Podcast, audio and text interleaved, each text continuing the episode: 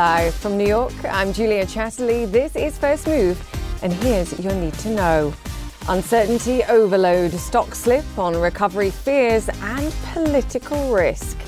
Disney delays no big movie releases now until 2021. And California dreaming? The governor calls for all cars to be zero emissions by 2035. It's Thursday. Let's make a move.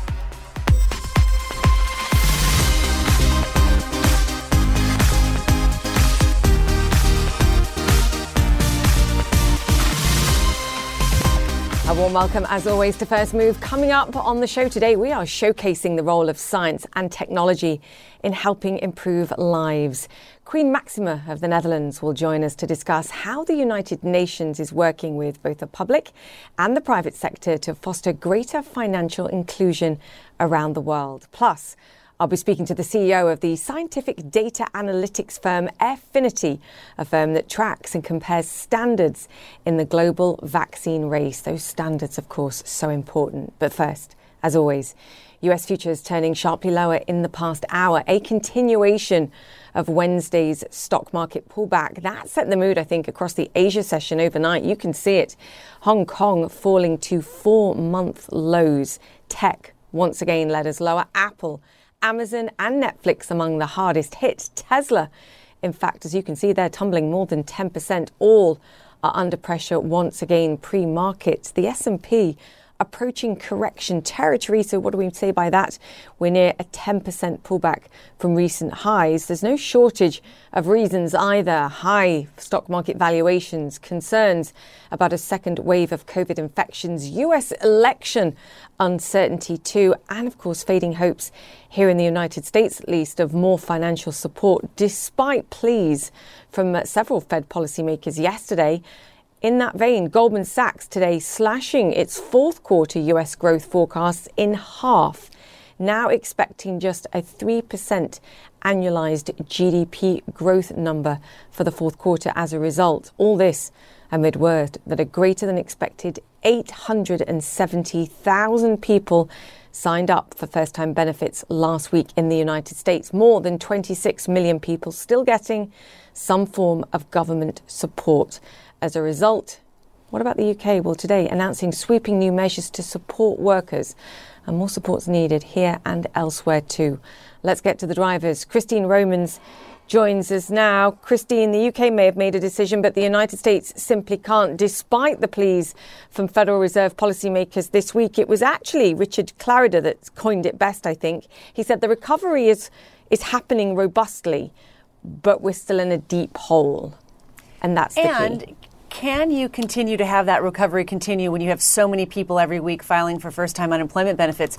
When you add to that 870,000, devastating 870,000 first time unemployment benefits, the people, uh, the self employed people filing under pandemic insurance, you got one and a half million people for the very first time going to their uh, state unemployment office or the unemployment office and asking for help. Uh, that is a real problem when you're trying to sustain a recovery here. So I'm worried about the jobs part of the recovery. You also have Congress that is going to be heading home until after the election without pandemic relief, without those shock absorbers so many of these millions of families need. So we've heard from the Fed, we've heard from industries like airlines, small business, hotel, uh, anything related to travel. They are asking for help, saying that their industries are being uh, devastated. Millions of families who need help paying the bills and avoiding eviction and still some talk that uh, the recovery is underway but fragile. It's it's a kind of a dangerous moment here. Throw in political uncertainty in Washington, and uh, it's a little nerve wracking to be frank. Let's uh, throw that in then, because there are confusion and concerns about how long it takes to work out who the next president is going to be. And then President Trump last night throwing a, a level of confusion in the mix by seemingly refusing to hand over power. Just listen to this.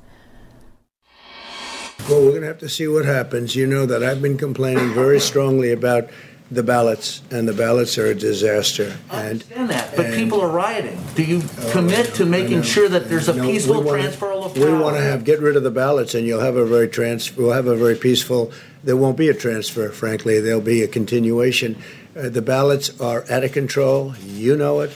And you know who knows it better than anybody else? The Democrats know it better than anybody else. This is unprecedented. Markets we know and we discuss on a regular basis don't like uncertainty. I think there's a real nervousness everywhere outside of markets and beyond about what the next two, three, four months are going to bring. We know that there could not be, potentially, there might not be a, a decision on election night. We've seen that before over periods of history. You're not guaranteed to know who the new president will be on election night. It could take some time. You have a lot of people who are afraid of going to cast their ballot on election day because of the pandemic, and that's a justifiable fear depending on where you live. There are concerns about how rocky the process could be in some states. I will say at CNN.com, we have an entire voter how to guide for where you live and what the process is where you live. So uh, people need to really do their homework and figure out how to cast their ballot ballot. But a president casting doubt on the trust of the system and the validity of the process that is the bedrock, bedrock of American democracy is just unheard of. I will say, back in 2000, there was a mm. contested election, you remember. Markets handled it okay. But you had two leaders who were very careful in their words, two candidates, I should say, who were very careful in their words. Uh, and, and, uh, and there was trust, I think, in the process eventually the Supreme Court would get to a decision, and it was accepted, and there was a peaceful transfer of power. Uh, but to not commit to a peaceful transfer of power is certainly something that uh, on Wall Street, uh, everyone's scratching their heads trying to figure out what would that look like for business, for how the country runs, and for investors and in a pandemic. I read, I think it was an 8% right. decline in 2000 over the unresolved election, but you, you make some great points. I mean, we do it 8% to pull back in a few days in these markets, exactly. but yeah, plenty of uncertainty. Christine Romans, thank you so much for that. Disney leaving the film industry on a cliffhanger. The entertainment titan pushing back the release of a whole slate of movies into 2021. Paul Malamonica, get my words out, joins us now. Paul, great to have you with us. It says a couple of things for me. One, about the ability during a pandemic to bring people back into cinemas, and two, perhaps a decision over how potent putting these releases on Disney Plus is. Let's talk about the first. Yeah, I think that when you look at Disney's decision, I think Disney was probably watching, like the rest of the industry, very closely what was happening with Tenet, the Warner Brothers movie. Our you know parent company owns that uh, studio to see how it would do, and I think because there has been some concerns about whether or not people are really willing to go back to movie theaters just yet. You saw Warner Brothers already delay Wonder Woman 1984, a highly anticipated movie in its DC franchise from October of this year to Christmas. And I think that's really kind of set the stage for Disney to say, you know what? We aren't so sure even about November, and we don't want to probably put Black Widow up against Wonder Woman. So we're going to move that all the way into May, which is kind of your traditional start of uh, the summer movie season anyway. And hopefully by next summer, things might be more normal. Yeah, I mean, next summer is a long time for some of these uh, movie companies, some of these cinemas to uh, hang on in there, quite frankly. And you saw that stock reaction yesterday where they all tumbled. What does it also say, though, about Disney Plus, particularly in light of Mulan? We know it was a controversial movie, but we did see downloads. How is that done? And can we tell anything about this decision from what we saw with Mulan? Yeah, I think really what it comes down to with Mulan is that Disney had been steadfast from the beginning, saying that this was a one time thing. Don't expect other highly anticipated theatrical releases to shift to Disney Plus, especially because you have people wondering will people really want to spend $30 to rent a movie, especially if it's going to come on Disney Plus in a couple of months after that for free. But even though Disney had been saying it wasn't going to make Black Widow and other movies in its slate on Disney Plus the way it did with Mulan, I think people still were hopeful because, quite frankly, I want to see Black Widow. I don't want to necessarily go to a movie theater to see it anytime soon, but I probably would rent it on Disney Plus, and I think a lot of people felt the same way. But with Disney, Black Widow is the next phase of the highly anticipated Marvel Cinematic Universe, where that franchise is heading. And I think that you know, even though Mulan is uh, you know a well-regarded movie based on a uh, beloved animated classic, it's not really in the same league, so to speak, as Marvel and that franchise with all those superheroes. So I can understand why Disney wants to keep Black Widow as a theatrical event if they can do that, hopefully in May of 2021. Yeah, we're not making the same comparison. And uh, quite frankly, we're watching a lot more TV during the pandemic than uh, we ever have, ever have before. So we were allowed to be hopeful, and now it's been vanquished. Paul La Monica, thank you so much for that. All right, let me bring you up to speed now with some of the stories making headlines around the world. Protests overnight in cities across the United States over the death of Breonna Taylor. The Kentucky Attorney General announced no murder charges for any of the police officers involved in her killing in March. It's sparking outrage from her family and demonstrations demanding justice. Brynn Gingras reports.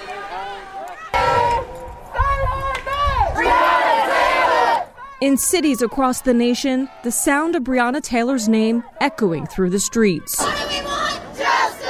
Here in Louisville, protesters crying out for justice from the day into the night, frustrated and outraged by a grand jury's decision to make no direct charges in the fatal police shooting of the 26 year old EMT killed in her home when three officers opened fire while executing a warrant during a narcotics investigation in March. And as some demonstrations turned chaotic, there, officer down, right there. Officer down. two Louisville Metro police officers were shot Wednesday night. One is in alert and stable. The other officer is currently undergoing surgery and stable. We do have one suspect in custody. None of the three Louisville Metro police officers involved in Taylor's shooting face any charges related to her death. But former Detective Brett Hankison faces three charges of wanton endangerment in the first degree for firing bullets into a neighboring apartment.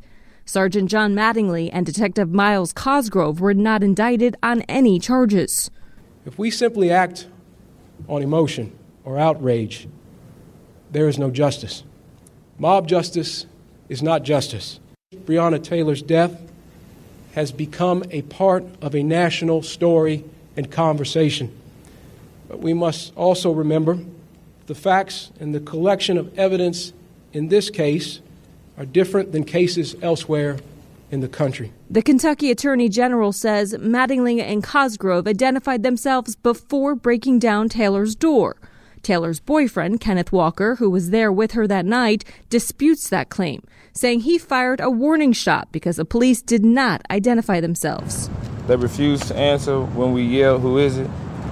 15 minutes later, Breonna was dead from a hail of police gunfire. The Attorney General says an FBI analysis shows Cosgrove fired the shot that killed Taylor, but a state investigation was inconclusive on that point. Because our investigation showed, and the grand jury agreed, that Mattingly and Cosgrove were justified in their return of deadly fire after having been fired upon by Kenneth Walker.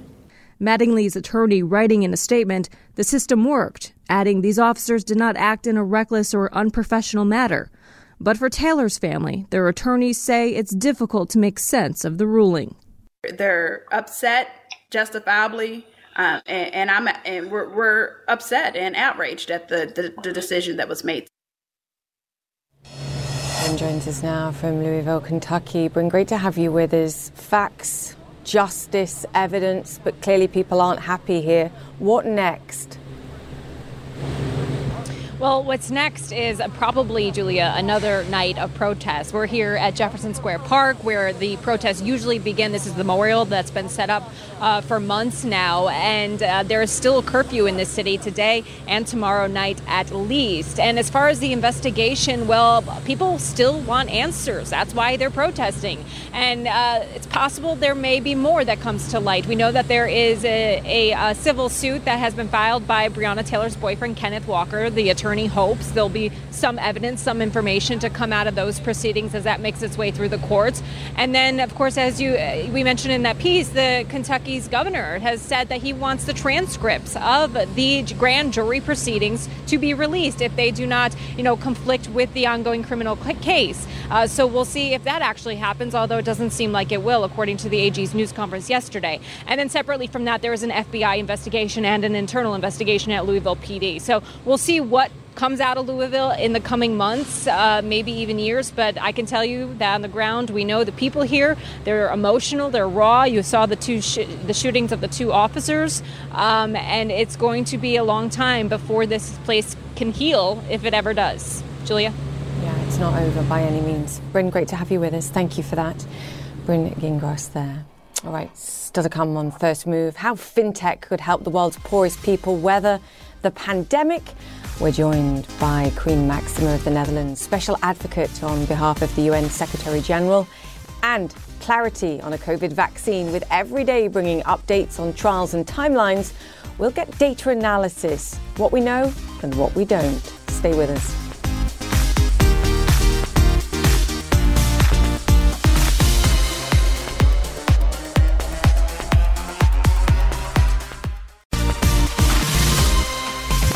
Welcome back to First Move. The economic consequences of the pandemic have been felt all over the world, presenting huge challenges for millions, but especially the most vulnerable in society and those without access to the technologies that can help.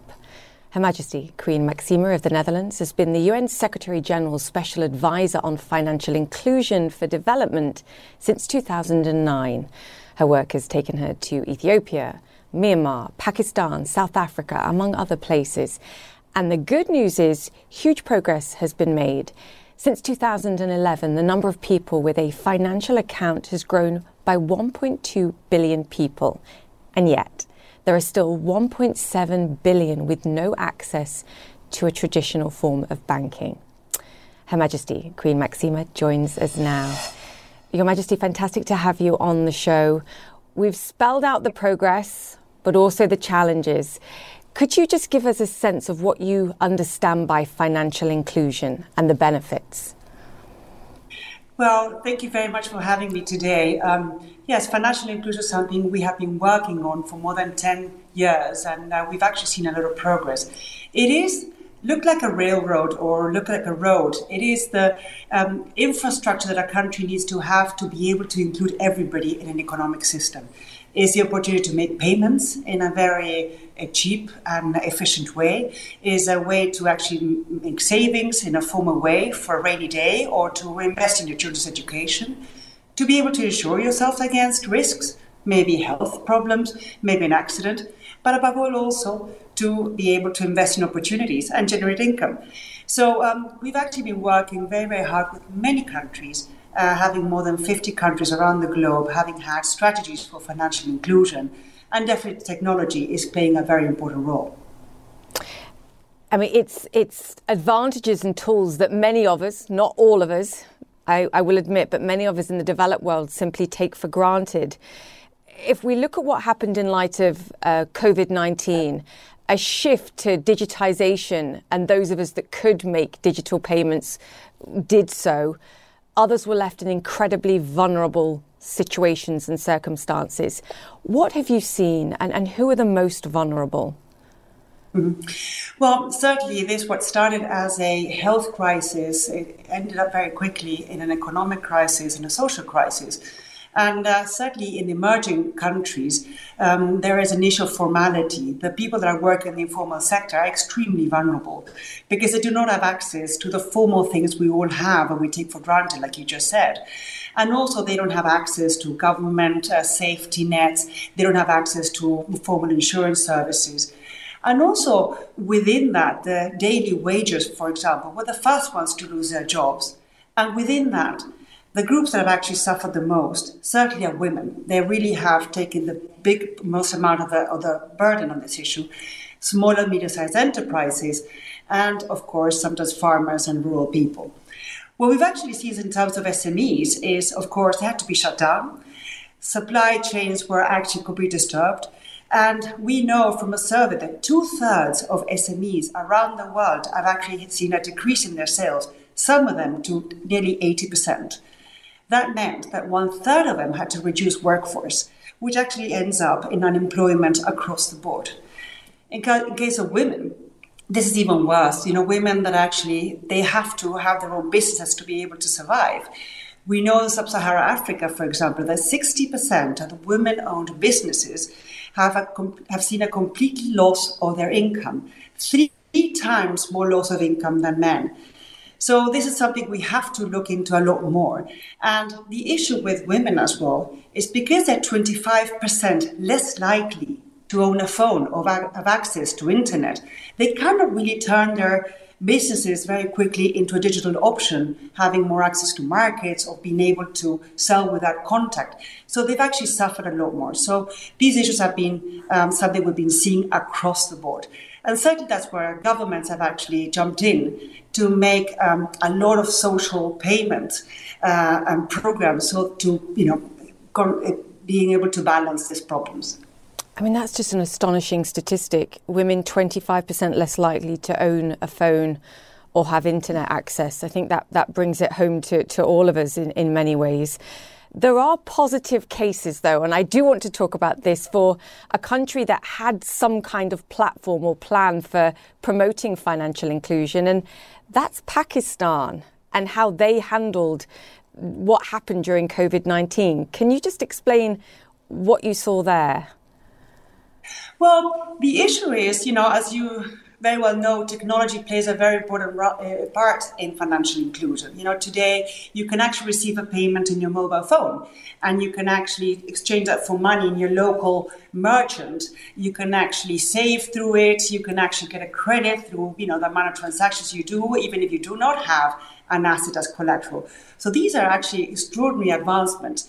Now, a country has to be able to allow to do that. They have to be able to allow innovation, and it has to be safe, and it has to be uh, been able for everybody. So connectivity and having a smartphone or even having a phone is extremely important. Mm. Now, like I said before, 50 countries have been working very hard on their financial inclusion strategies. One of them being Pakistan. They've had and uh, invested a lot in a robust ID system, identification system. Plus, they've actually changed the regulations that actually make it possible for people to receive money in their digital wallets in their phones. So, um, since the start of the COVID uh, pandemic, they've actually been very fast in actually turning all the social programs into this digital payment. And they've actually reached 17 million um, uh, people, so which is actually incredible. They haven't been able to do that before. But also other countries, even Togo has had a fantastic uh, um, mechanism to actually give social payments to people, in which 500,000 or more people have actually received it digitally but also countries like South Africa have actually done the same. So we've actually seen other countries have been investing in digital financial inclusion have been able to very quickly um, give emergency payments to the most vulnerable in their communities. Yeah, I mean, we've spoken to many of these fintech players, these startups all over the world, Paytm in India, Paga in Nigeria, um, and the private sector's understanding, trying to get these people access to financial tools. It's whether the government and regulators sort of understand that and they're all working together. Surely this is the critical piece here. It's everybody understanding it's a collaborative effort. Absolutely.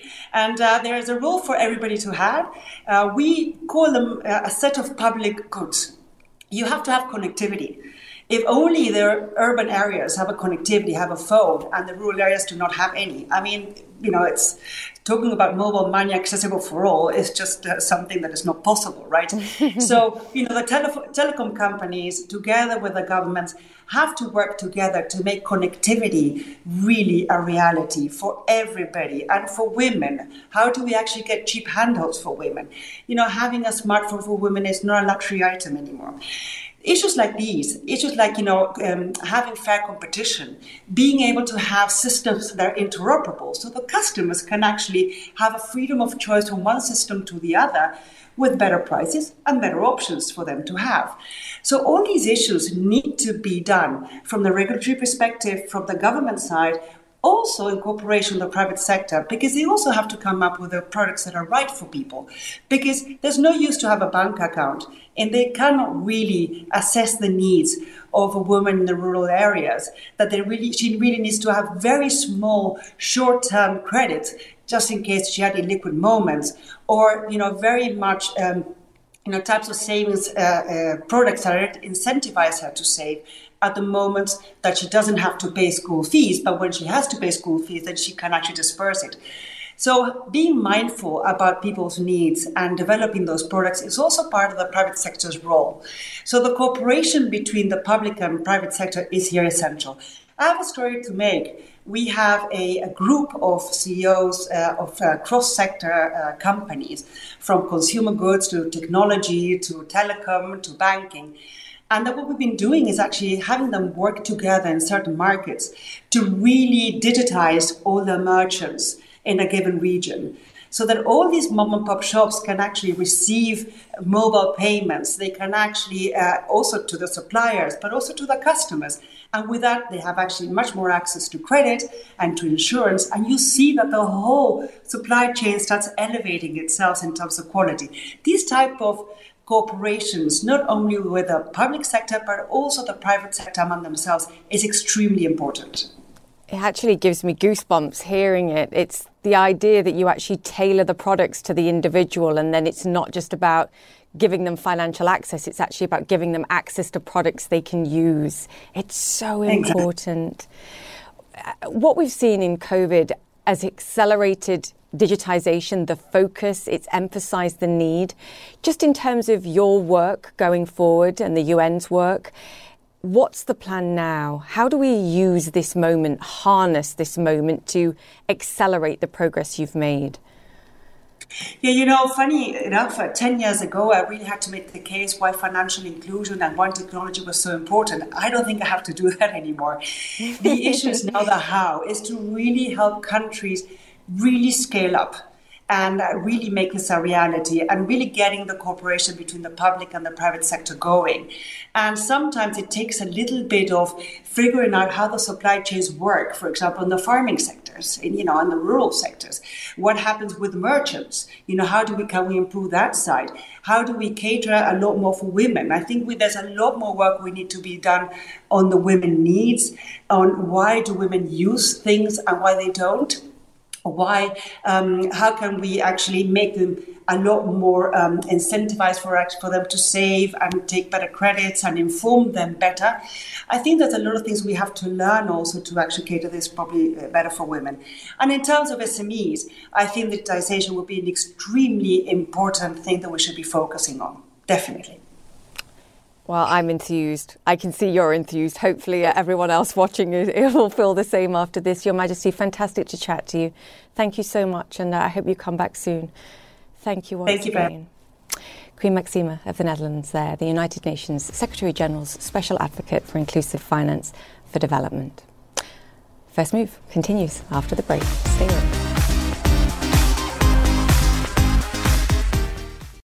Welcome back to First Move. That was the opening bell. As, as, expected, we have a lower open for US stocks, with the greatest losses once again coming in the tech sector. We're off by around six tenths of 1%. Stocks falling as the US records a greater than expected jump in jobless claims last week, a rise, in fact, of 870,000 claims. We've also got the S&P 500 flirting with correction levels once again. The dollar has been a big beneficiary, in fact, of September's market volatility ticking higher once again today. We're currently trading near a two and a half month high. That's putting some pressure on gold prices, which have fallen below that psychological level of $1,900 an ounce, and we're off again some five tenths of 1%. In the meantime, significant action from the Turkish central bank, raising interest rates by two percentage points. That's uh, to help curb inflation and has triggered a rally in the lira. As you can see, the dollar lower there, the Turkish lira actually higher at this moment by some seven tenths of 1%. Now, tech stocks may have had a great run since the March lows, but my next guest says trouble is brewing. A study conducted by Deutsche Bank revealing that in the United States, anger towards big tech is building, as is a huge digital racial gap. The predicted consequences are pretty terrifying. Here's just one. The study says the majority of black and Hispanic Americans could be shut out of 86% of jobs in America by 2045. So that's just one generation. Apjit Walia is the global head of technology investment strategy at Deutsche Bank, and he joins me now. So, terrifying study. Fantastic to have you on the show. I just want to start by asking you when you talk to your clients of Deutsche Bank and you say, look, I'm really worried about the tech sector, how much pushback at this moment do you get? Yes, uh, good to be here, Julia. So we wrote about on September 2nd, a few weeks ago, and uh, the study was looking at society and tech, and obviously very different uh, indication in, in, both. And we talked about tech. Uh, the, the, the, most salient data point on tech we found in a study was that two out of three Americans uh, are unhappy with big tech. Um, and I think there was a lot of anger towards China early in the year, and we felt the, a lot of the resentment is going towards tech, given what's happening with privacy, given what's happening with antitrust. And as we head into elections and beyond, we believe a lot of the scrutiny in tech continues. Um, and you, obviously, you're seeing that. Um, most of the sentiment, I believe, when we talked about it, pe- there was pushback on, on tech itself. You know, I felt people, people thought maybe, maybe the uh, data is going to start to improve. Uh, but we've seen, I guess, the last couple of weeks, the action, uh, price action. There's been a lot, of a lot of uh, negative towards big tech, and, and, the stocks have actually underperformed. And we believe till elections, this will continue. Our view is no matter what happens in November, big tech uh, is going to be looked at from various different areas to in terms of what we can do to improve it, to, to find ways to make, make, I guess the e-commerce curve has come forward so fast. Can we find ways to you know make society equal? Yeah, it's interesting, isn't it? Because we've seen tech stocks rise a dramatic amount since the lows back in March. We're talking about a bit of a pullback here, but it's minor relative to the gains that we've had. So when you turn around and say actually two thirds of consumers in the United States are really angry with big tech, you can understand why people are going, What are you talking about? Absolutely, because what's happened is, you know, the the the, the tech itself has, has sucked up productivity from the bottom half, uh, from people who are not skilled, and, has, and, and essentially has pulled it to, to the top half, or maybe the top five percent and and we can see that in the reflected in the, the way markets are acting and what's happening in the underlying economy. Uh, and that's what we're trying to say that as digitization mm. has a lot of ben- has a lot of benefits, there's also a, a, a, a, difficult underbelly which one has to tackle, where large parts of society, where there's unskilled, and obviously in our study we look at people of color with less training in digitization, are struggling. Uh, and COVID was a litmus test to what digitization might look like in a generation from here and the curtain was drawn back. I'm going to pull out another statistic. You say blacks and Hispanics are 10 years behind whites in levels of broadband access. Almost four times more blacks have poor tech connectivity than whites. And those kind of limitations for minority communities relative to others culminates in what you're saying in just one generation alone will mean 86% of those communities yeah. will be underprepared or locked out in just 20, 25 years. Yes, you know, as digitization works, it gets elliptical. It's, you know, tech is always surprised the upside, and things can happen faster than you think. And the gap is, is wide, and it's there in the urban cities uh, in terms of access to training, access to skills, access to connectivity.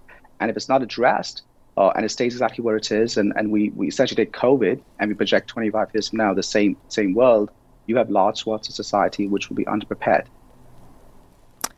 So, if I look at the gains that the five big tech stocks have made since the pandemic began, approaching $2 trillion, maybe even a bit more, give or take, how much should they be spending to try and tackle some of these issues to deflect some of this anger that you're talking about? Yeah, so I see it two ways. Um, most industries in, in if you go back the last couple of years where they are in the, in the curve where tech is, they made the mistake of, of essentially not paying attention to, to the growth they've had and potentially you know other, what has been heard. I believe tech can do it differently. Tech has done so much for the for the world, so much for the country. At this point, this is a problem which is well defined. It's just it's, it's it's fixable if someone rolls up their sleeves. They have the logistics, they have they have the know-how to come in and you know, we, our plan is we will talk about 15 billion, which is looking at families of color, black and Hispanic, under 30,000, providing them with connectivity, providing them with training and hardware for a period of five years. It starts to make a dent in the digital gap. Um, I believe tech does it. It's, it cascades into a bigger movement. Uh, so the two reasons I believe they can do it. One, of course, we talk about they are getting unpopular. This is something which will bring a lot of goodwill in the country across the political spectrum to, to help help the uh, the unskilled and families of color. The second I believe, is this is a growing market. If I told you this is a market overseas of, of at, at X million people which are untapped, don't have digitization, don't have connectivity, you know, to, one would go into that country and, and get very aggressive in, in trying to tap into it. Well, that, that market exists here in, our, in the US, in New York, in LA, in Chicago, large swath society. And guess what? in 25 years from time, they would be the consumers. They would the, the, the level of entrenchment you can gain by getting there now will repay back multifold in future. Yes, we just had a conversation about the challenges in emerging markets, and some uh, so called developed markets have uh, big issues that they need to tackle as well. I think every lawmaker should read your report. It was great. Apjit Walia, thank you so much for joining us on the show. Come back soon, please. The Global Head of Technology Investment Strategy at Deutsche Bank, joining us there. All right, it's become a global competition finding a vaccine for COVID 19. When we come back, we'll speak to an expert about the testing involved and when we should expect a proven vaccine based on the data. Stay with us.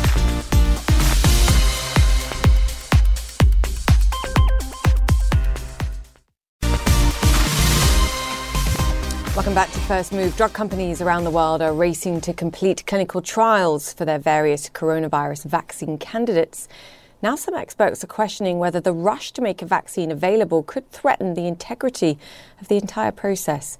Amid the confusion, it's still not clear when an effective vaccine may be released or made available to the masses. Here's Dr. Fauci on that. My projection is that it likely would be November and December. It is conceivable that it could be October. I mean, there's no doubt that that could happen. I think more likely it would be November and December. And then at that point, if one or more vaccines reaches that critical point, then the FDA will make their decision, and then we could start rolling out the vaccines. Let's get the take of another expert on all the data out there, and there's plenty of it. Rasmus Beck Hansen joins us now. He's the CEO of Airfinity, a scientific data analytics company. So fantastic to have you on the show. Just explain briefly how Airfinity works. What data are you using, and how do you put it to use? Hi, Julia. It's great to be on. So what we have a setup that listens to all pieces of inform- new science information out there globally, China, Russia, everywhere. We listen to journals, social media, preprints. You know, there's a flurry of new information. So we have we, we, we, we use that to provide a comprehensive view that really helps decision makers make better decisions that are informed by the new science. And, and, and we also do predictive models that help kind of forecast where science is going. Yeah, I mean, there is an overwhelming amount of data out there. So even just being able to hone that and get a sense of that timetable is critical. Let's talk about that. Four companies, I think, keep being discussed: Johnson and Johnson, Moderna, Pfizer, and AstraZeneca. Who's in the lead in terms of getting their vaccine trials finished and then approved, according to your analysis? Yeah, so so that's the question everyone is asking, right? So so from our, our, data, we can we can see that Pfizer is really the front runner at the moment. I think the only the only company that has a realistic chance of meeting the FDA requirements before the U.S. presidential election is Pfizer. Uh, we we expect the first interim data coming out fairly soon and on Pfizer, and then Astra, Moderna uh, will come shortly after, and then Johnson Johnson is a little bit later. But you know, we have we have three, uh, 320 vaccines out there, so there is a lot of more science to to to be expected in in in the coming uh, coming months and and quarters and. I think the, the speed of these trials is, is just incredible. Um, and it's it, we looked into the details of the protocols, so kind of how these trials are actually set up. And there's no doubt that they basically sped up, uh, set up to maximize speed at the expense of some other things. And I think that's one of the key things we really need to watch out for when we interpret the, uh, the data that's coming out. At the expense of what? Because I think this is key when we're looking at even Pfizer. Because haven't they lowered the bar in terms of what they're actually looking for with respect to this virus? Yeah, I think I think that that's that's a fair point. So so kind of simply put, what they've decided to do, they've decided to basically test against mild symptoms uh, of COVID-19. So a cough, a, a sore throat, fever, etc. That counts as a case, and it's somewhat similar for for the others. And you can argue uh, that we actually, what we need, we need a vaccine that works against hospitalization, death, etc., not just the mild version, but the severe version. And that's really the compromise they made here. And I don't know if, if it might be worth just like looking a little bit of how these uh, vaccine trials actually work. So you say you have a 60 uh, or 30,000 trial, you have 50,000 gets the vaccine. The other 50,000 are in the so-called placebo group. So they, they just get like salt water in. Currently in the US, we have an infection rate of around 1.32%, which means that 1.32 people gets um, gets the virus daily out of 10,000. To calculate those numbers, then you would say that over a let's say 100-day period, you would have around uh, 200 cases with both mild and severe diseases in the placebo group and um, around 40 of those would have very severe diseases, and around 160 would then have the mild version. FDA has said to approve a vaccine, we need we need to get to a threshold of minimum 150 cases in the placebo group, assuming an efficacy of 50%. I mean, 50% less in the vaccinated group. So you can see in this case, you would then actually be able to say, okay, from a, the perspective of a mild disease, that's fine. We can improve the vaccine but if you needed 150 of the severely ill, hospitalized, and, and potentially dead, you would have to wait much longer. And that's really that's really the dilemma for these companies. That's really the kind of the key decisions that that are that are being made. And I think that raises uh, uh, some some very important questions also of the public's willingness to take a vaccine that's actually only been proven to work against the milder versions of of the disease. This is such an important point because if you're challenging this vaccine in a relatively low infection environment, it's simply going to take longer to judge the placebo group relative to those that have been vaccinated. And this is a timing aspect, a critical timing aspect, in addition to, to your point that the degree of symptoms here that we're looking at. Let's talk yeah. China Russia very quickly. In terms of antibody production, what can you tell us about the efficacy of the Russian? Let's go for Sputnik, the Russian vaccine. what are your thoughts on this one?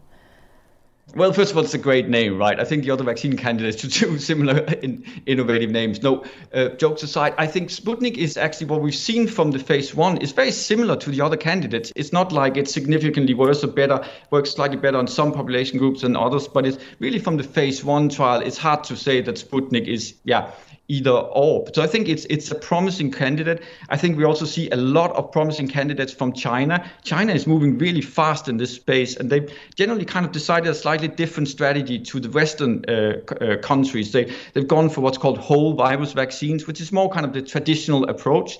Which, which kind of from a production perspective probably be easier to scale up production because that's been done before. A lot of these genetic, the genetic vaccines have actually never been produced at scale before. So that's one of the kind of the key risk factors. So I think we, we are probably underestimating a little bit what's happened in China, and, and I think that they have they have a number of candidates that are very likely to come out soon, and, and maybe even before some of the Western uh, the front runners in the uh, in the West.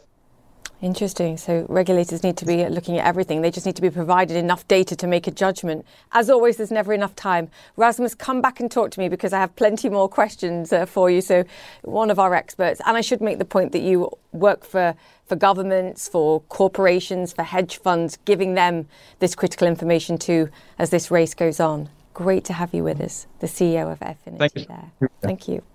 All right, when we come back, California dreaming of a day without gasoline powered cars, it seems. It's coming faster, perhaps, than you might think. Perhaps. Details.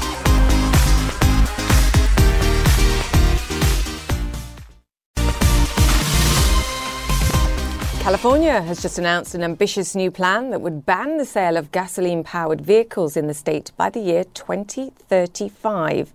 Paul La Monica is back with us to discuss. We're keeping you busy today, Paul biggest car market in the United States, biggest EV market in the United States. Talk us through what the game plan is here. Yeah, Gavin Newsom hoping that by 2035, new vehicles will be zero emissions. So that is obviously good news for the likes of Tesla and all the big automotive companies that are ramping up production of electric vehicles. The question, I think, is Will this be legally challenged? Because there are concerns that maybe it's a little too ambitious to try over the next 15 years to completely scale back the uh, you know gas guzzler type cars. And the other important thing to note, Julia, is that this is for new cars. So if you currently own in the state of California or plan to buy in the next you know 10 years or so a car that uh, is running on old fashioned fossil fuels, you can still drive it. You're not going to be prohibited from driving it, and you can still sell it as a used car as well. So this doesn't mean that gas guzzlers go away. It's just trying to stop and prevent the new sale of gas guzzling cars after 2035. Okay, so this is a really important point. So if you're buying a second hand car, even up to that and beyond that point, it's okay. This is simply for new cars because the price point, at least today, is still too high for many people. It's just not viable. Exactly. And that yeah. is something that Elon Musk has pointed out himself of with course. Tesla Battery Day announcement. They're still relying on Panasonic and other manufacturers. They're trying to make more of their own batteries at massive scale. Hopefully, within the next 15 years, you have the cost of those batteries come down. And if that's the case, the Model S, Model X, whatever future Tesla models that come in the next 15 years, and you know, should be cheaper and maybe on a cost comparison, you know, more analogous to what you could buy in a similar, you know, gas guzzling car right now. That's I know. The, I was about to say, what a coincidence! What a coincidence of timing. Twenty-five thousand dollar Tesla, and then we get this announcement from California today. Fantastic, Paul La Monica. Thank you so much for that. That's it for First Move. We'll be back tomorrow. Stay safe.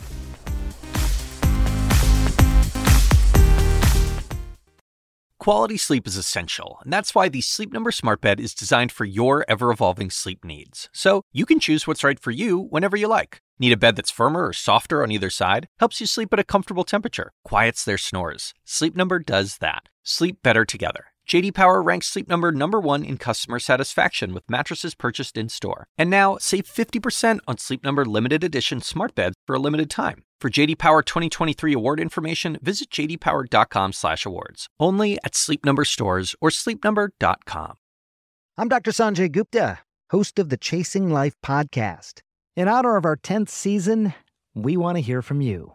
Leave us a message at 470-396-0832 and tell us how you chase life.